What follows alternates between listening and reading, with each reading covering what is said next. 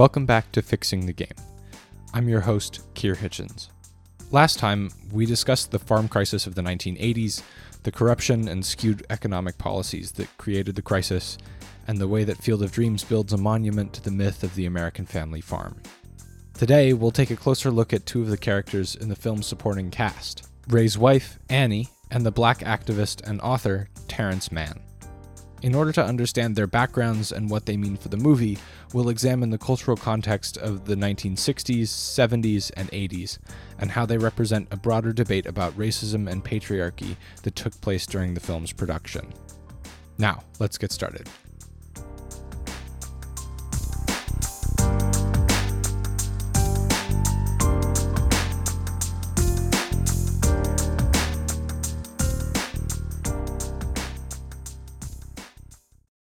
The mid 1960s, various U.S. protest movements gained some serious traction.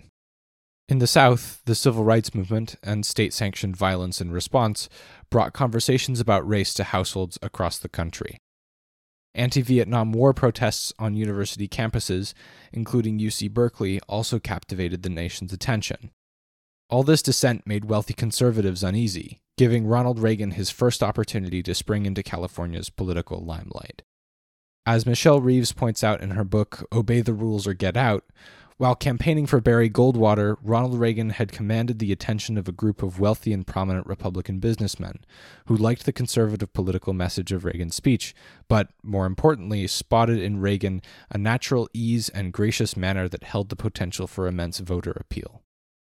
With the help of those businessmen, who would later form the Friends of Ronald Reagan booster group and prompt the former Hollywood actor to enter the 1966 gubernatorial race, Reagan transformed his public persona. He had previously identified as a liberal Democrat and voted for FDR four times. In the 1966 race for governor of California, though, Reagan built his brand by cracking down on student protesters at UC Berkeley. At the core of his rhetoric was the now familiar idea that conservative family values were under attack from the left, a message he delivered extremely effectively to a crowd of wealthy conservatives at the Cow Palace in San Francisco. There, a small minority of beatniks, radicals, and filthy speech advocates have brought shame on a great university. The campus has become a rallying point for communists and a center for sexual misconduct.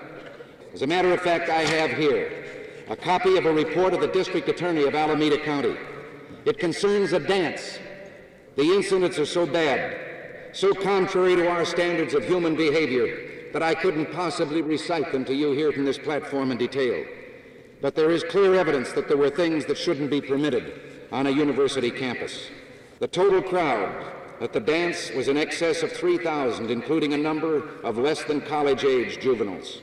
Three rock and roll bands were in the center of the gymnasium playing simultaneously all during the dance. And all during the dance, movies were shown on two screens at the opposite ends of the gymnasium.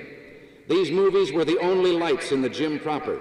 They consisted of color sequences that gave the appearance of different colored liquids spreading across the screen, followed by shots of men and women on occasion, shots where the men and women's nude torsos on occasion and persons twisted and gyrated in provocative and sensual fashion.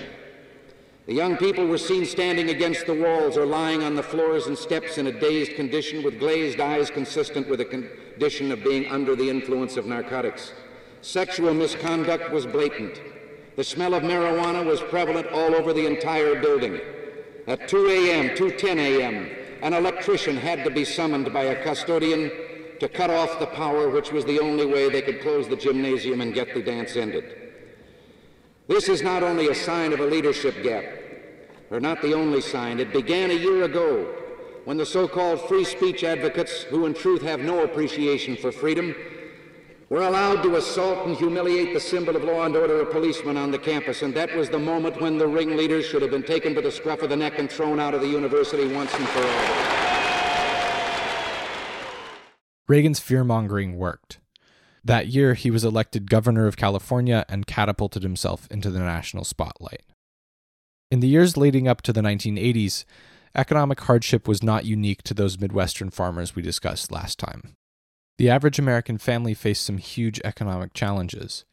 Inflation continued to grow while wages stayed the same, meaning that the instability of individual male workers' earnings rose sharply. The cost of everyday items was rising as well, and middle and lower class families struggled to pay their bills with only one family member's work earning an income. For most of those nuclear families, the only option was for the former stay at home wife to get a paying job. At the same time, though, most of those women earned significantly less for work outside the home, all while caring for the family's children and continuing to shoulder the burden of cooking and cleaning. In the late 1970s, when Kinsella was writing his novel, a woman earned about 59% of what a man did for equal work. Partially as a result of women shouldering much more of the economic burden, from 1960 to 1980, the divorce rate more than doubled. This meant that while less than 20% of couples who married in 1960 ended up divorced, about 50% of couples who married in 1980 did no fault divorce laws allowing one spouse to dissolve marriage for any reason or for no reason at all spread to almost every state in the country. Economic hardship meant that families oftentimes reconsidered their ability to provide for more children, and to the continued dismay of conservatives, the Supreme Court codified a woman's right to an abortion under Roe v. Wade. As gender inequities became clearer, a coalition of middle and working class white women turned public attention to issues like the gender wage gap and women's reproductive rights, topics that formed the basis of second wave feminism. In the eyes of conservatives, the nuclear family was crumbling, and their vision of America was going down with it. They turned to their party's new star, Ronald Reagan, and tasked him with reinstating family values in America. Reagan's presidential campaign slogans, like we talked about last time, played up his populist appeal to working class conservatives and spoke directly to where he got his start in politics defending family values from protesters at Berkeley. Put simply, Reagan pitched himself to white working class voters as a steward of conservative family values who would bring jobs back to America. Reagan's message to upper class white voters was subtly different. Not only would he defend family values, he was a pro corporation free market conservative who would cut their taxes and enable rampant corruption. Field of Dreams is a direct product of that conservative perspective in the 1970s and 80s. Let's start with Annie, who is Ray's wife and the main supporter of his dream. The novel that Field of Dreams is based on, Shoeless Joe, was written in first person, so Annie is literally defined from Ray's perspective. In the book, Ray says that he came to Iowa to study, but, quote, fell in love with the land, the people, the sky, the cornfields, and Annie. Annie's position on this list of things that Ray fell in love with ultimately ties her character to the myth of the farm. Annie represents Iowa as much as the cornfields that surround their farmhouse. Like Thomas Jefferson's yeoman farmer, Ray and his family fall right in line with our mythological picture of America's heartland a self made white man who follows his dreams with the love and support of his wife. In the movie, however, Robinson chose to add some background to Ray and Annie's relationship that was more conscious of the cultural moment.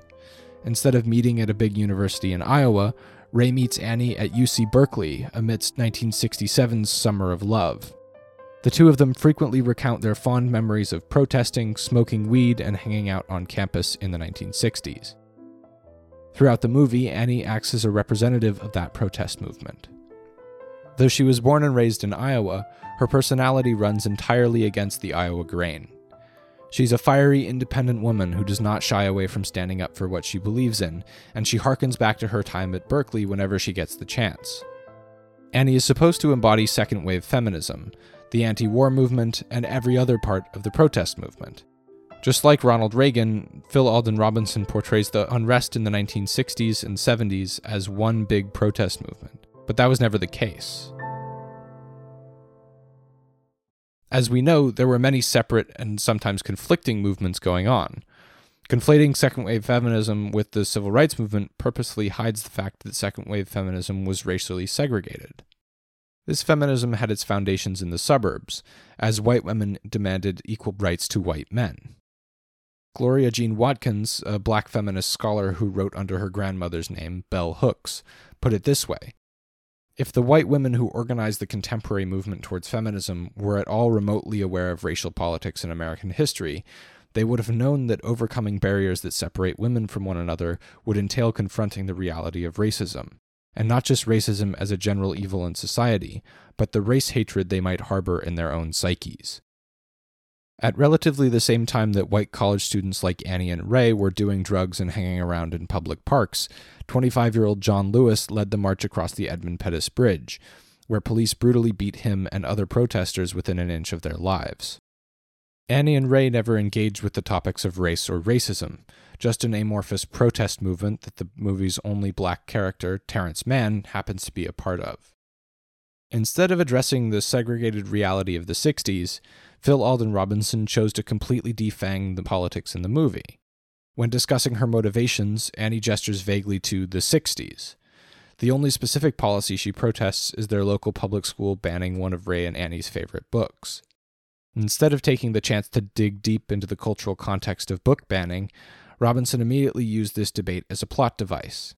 The book that had been banned was written by Terrence Mann, the fictional black activist and author played by James Earl Jones. Instead of focusing on Annie's strong protest, this scene is where Ray realizes that Mann is the one he must track down. As Annie recounts her protest, Ray ignores her, his eyes glazing over. Then he immediately redirects her energy back to his quest. The moment is over, and Annie must return to the role of supportive, subservient wife. Instead of actually including her in his quest or even pausing to consider how pursuing it might impact their family, Ray leaves Annie at home to deal with the real world consequences of his fantasy. As a reminder, that fantasy involves risking their home, livelihood, and future so he can follow instructions from a godlike voice in his head. What does that voice say?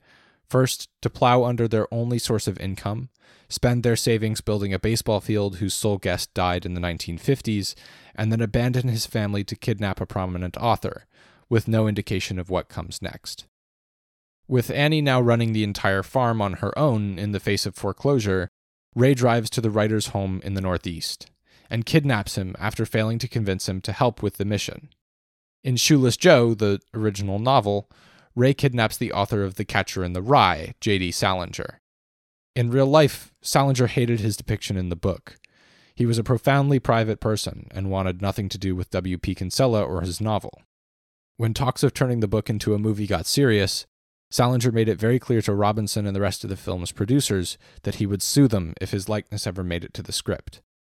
For that reason, Robinson opted to write a new character to take Salinger's place Terrence Mann, who represents the most significant change to the novel's story. Played by the legendary James Earl Jones, Mann is a fictional black leader of the protest movement in the 60s. Mann's childhood dream was to play with Jackie Robinson at Ebbets Field, which is one of the reasons that Ray goes to find him. Strangely, Mann never speaks directly to the issue of racism, nor does any other character. The film is based around giving second chances to baseball players who have passed away, but somehow no one ever stops to consider that some of the greatest baseball players of all time never got a chance to play in the major leagues. There's no recognition of the fact that segregation in baseball led to the existence of the Negro Leagues, which rivaled the MLB in terms of competitiveness. In more than 400 exhibition games between Negro League teams and teams of MLB players, the Negro Leaguers won more than half of the games. Still, every baseball player brought back to play on Ray's Field is white. Even Jackie Robinson, who died in 1972 and is supposedly Terrence Mann's childhood hero, does not get the call to play on Ray's Field. Adding insult to injury, Phil Alden Robinson charged Mann with some of the film's most sweeping, elegiac lines about baseball in America. When Terrence first arrives in Iowa and witnesses long dead Major League stars like Shoeless Joe playing on the field, he says, It's unbelievable.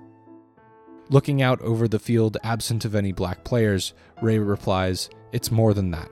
It's perfect. In that moment, Phil Alden Robinson turns both Terrence Mann and James Earl Jones against the civil rights movement. Instead of dreaming of a fantasy world where black players can just play alongside white players, Phil Alden Robinson hands James Earl Jones and his character the task of filling the audience with nostalgia for a bygone era of white greatness. The one constant through all the years, Ray, has been baseball. America has rolled by like an army of steamrollers. It's been erased like a blackboard, rebuilt and erased again. But baseball has marked the time.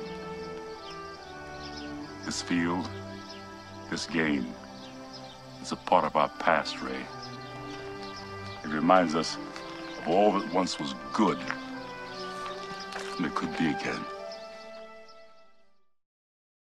Through the movie, there is one glimmer of hope Ray and Annie's daughter, Karen. In the book, Ray is initially afraid to share his field with her. He says, Karen will surely be drawn to the lights and the emerald dazzle of the infield. If she touches anything, I fear it will all disappear, perhaps forever. This phrase, though seemingly benign, echoes the sentiment that kept women off of the baseball field and out of the workplace until World War II mandated widespread female employment. In the novel, Karen proves Ray wrong when she comes out of the house, sees the field, and recognizes that his dream is turning into a reality. She stays with Ray as he talks to Shoeless Joe for the first time. This moment allows Ray to share baseball with Karen the way that his father shared it with him. In the movie, though, Phil Alden Robinson undercuts Karen's role in this moment, and Karen never joins Ray and Joe on the field. When Shoeless Joe wants to hit, Ray asks, Don't we need a catcher? Which I read as an attempt to include Karen, as she and Annie are the only people available. Joe replies, Not if you get it near the plate, we don't, and shuts the attempt down. Karen and Annie stay in the house, and Annie offers to put on some coffee for Ray's guest, fulfilling the role of dutiful housewife. Painfully, Robinson wrote the line so that Annie calls Joe Shoeless Jack, reinforcing the idea that Annie cannot know anything about baseball, even though this is the man that Ray built his field for. Regardless, Ray still bonds with Karen over baseball in the movie, and that's why a generic feel good girl power moment would fit right into the movie and its moment in history. For a second, I'd like to imagine what that scene might have looked like.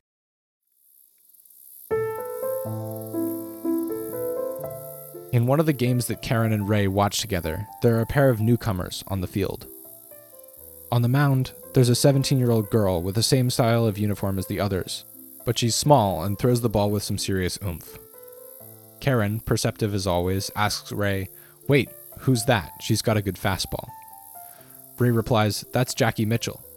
Legend has it she struck out Babe Ruth and Lou Gehrig in consecutive at bats during an exhibition game.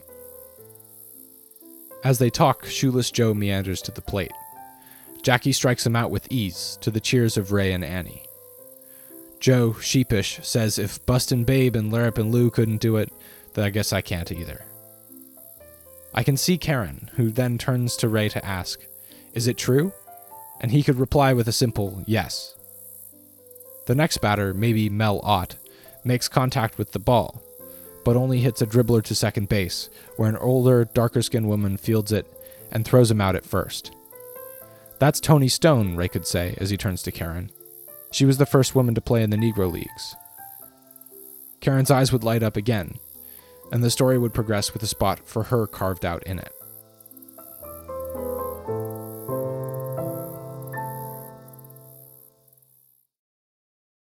The scene would also shed some light on those baseball stories we don't hear very often, in particular those of female players. Though many baseball fans never hear about it outside the context of World War II, women have played baseball since the game's inception, often alongside men. As I mentioned in that imaginary scene, Toni Stone did something in the Negro Leagues that has yet to take place in the MLB, breaking the gender barrier. Stone was one of professional baseball's greatest female players, and a Midwesterner to boot. Born in 1921, Stone played baseball for decades, starting off in sandlots around Minnesota. By 1937, she was playing for a semi pro team, the Twin Cities Colored Giants. After another 15 years of semi pro ball, Stone signed with a Negro League team, the Indianapolis Clowns, becoming the first woman to ever do so. At first, her signing was regarded as a publicity stunt. According to the July 1953 edition of Ebony magazine, though, while most sports fans were sure that the Clowns signed Toni merely as an extra box office attraction, the young lady has surprised everybody by turning in a business-like job both at second base and at the plate. In her first game against a semi pro team in Elizabeth, North Carolina, she walked and then drove in two runs with a sharp single. No woman has ever played in Major League Baseball, though many, like Stone, have had more than enough talent and skill necessary to make baseball their career. Like I mentioned in the scene, Jackie Mitchell garnered some national attention after she struck out two of the greatest MLB players of all time, Babe Ruth and Lou Gehrig, in a 1931 exhibition game. This is a chance to mention one of our story's true villains, right alongside Ronald Reagan Kennesaw Mountain Landis. For the most part, I'll leave my criticism of Landis for the next episode, but this connecting thread is too strong not to tug on. Landis was the federal court judge who served as baseball's first commissioner until his death in 1944. It was his virulent racism and misogyny, in part, that kept both the color and gender barriers intact through the 30s and 40s. After reading some reports of that 1931 exhibition game, Landis was appalled. He quickly banned Jackie Mitchell and all women from baseball, citing that he considered the game too strenuous for women. Landis also shut down multiple attempts by major league teams to hire a black player. Throughout the 1930s, the struggling Pittsburgh Pirates were in search of a competent catcher. As Neil Sullivan put it, a few men held the position for a few years, but none of them added much to the pirate attack. All the while, Josh Gibson, one of the greatest catchers of all time, was in another part of town playing for the Homestead Grays. The Pirates organization was open to signing Gibson, since he was not only an incredible catcher, but could hit the ball like nobody had ever seen. During a Negro League game at Yankee Stadium, Gibson once hit a ball so far that by some accounts it flew completely over the left field bleachers, more than 575 feet. The longest home run Babe Ruth ever hit at Yankee Stadium, or the house that Ruth built, was also 575 feet. However, Landis would not hear any of it, and made it clear that no black man would play in the MLB while he was commissioner. Josh Gibson died in 1947 without ever playing for a Major League Baseball team. Sadly, the scene connecting Jackie, Toni, and Karen only exists in my imagination. It's not just unfortunate that the movie excluded black and female characters from the limelight, it's intentional. For Phil Alden Robinson, including real black or female characters on the baseball diamond would have meant dealing with baseball in America's intertwined racist, misogynistic histories, something that goes against every conception of the conservative family values that the movie worked so hard to preserve. In his book, Cooperstown to Dyersville, Charles Springwood explored the topic of family values after asking some visitors to the real life movie set why they liked the film. One woman visiting Dyersville tapped directly into the cultural context of the time, saying, The life Ray Kinsella and his family lived was a simple, comfortable life, close to the land and hard work. The world today, especially in the cities, is so complicated, and there is so much crime. However, as Springwood points out, Ray does precious little farming and actually risks his family's farm and livelihood to pursue his own dream. Also, his family's life is not particularly simple or comfortable to begin with. They face losing their home amidst the farm crisis that Ronald Reagan's pro agribusiness policies helped to exacerbate. However, I agree that Ray's fantasy provides an escape from the city where life is complicated and there is so much crime. Taken in the cultural context of the 80s, the lack of crime in rural Iowa is a thinly veiled allusion to the film's racial homogeneity.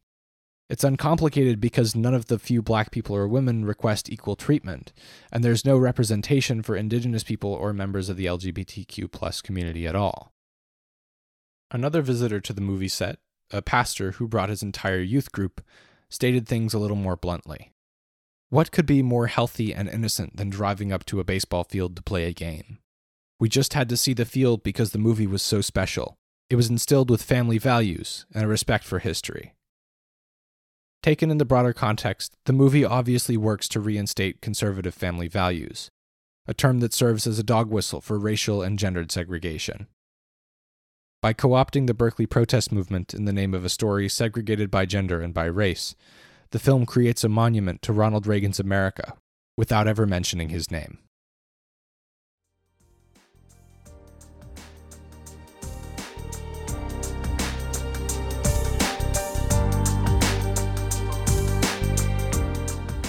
I hope you enjoyed the second episode of Fixing the Game.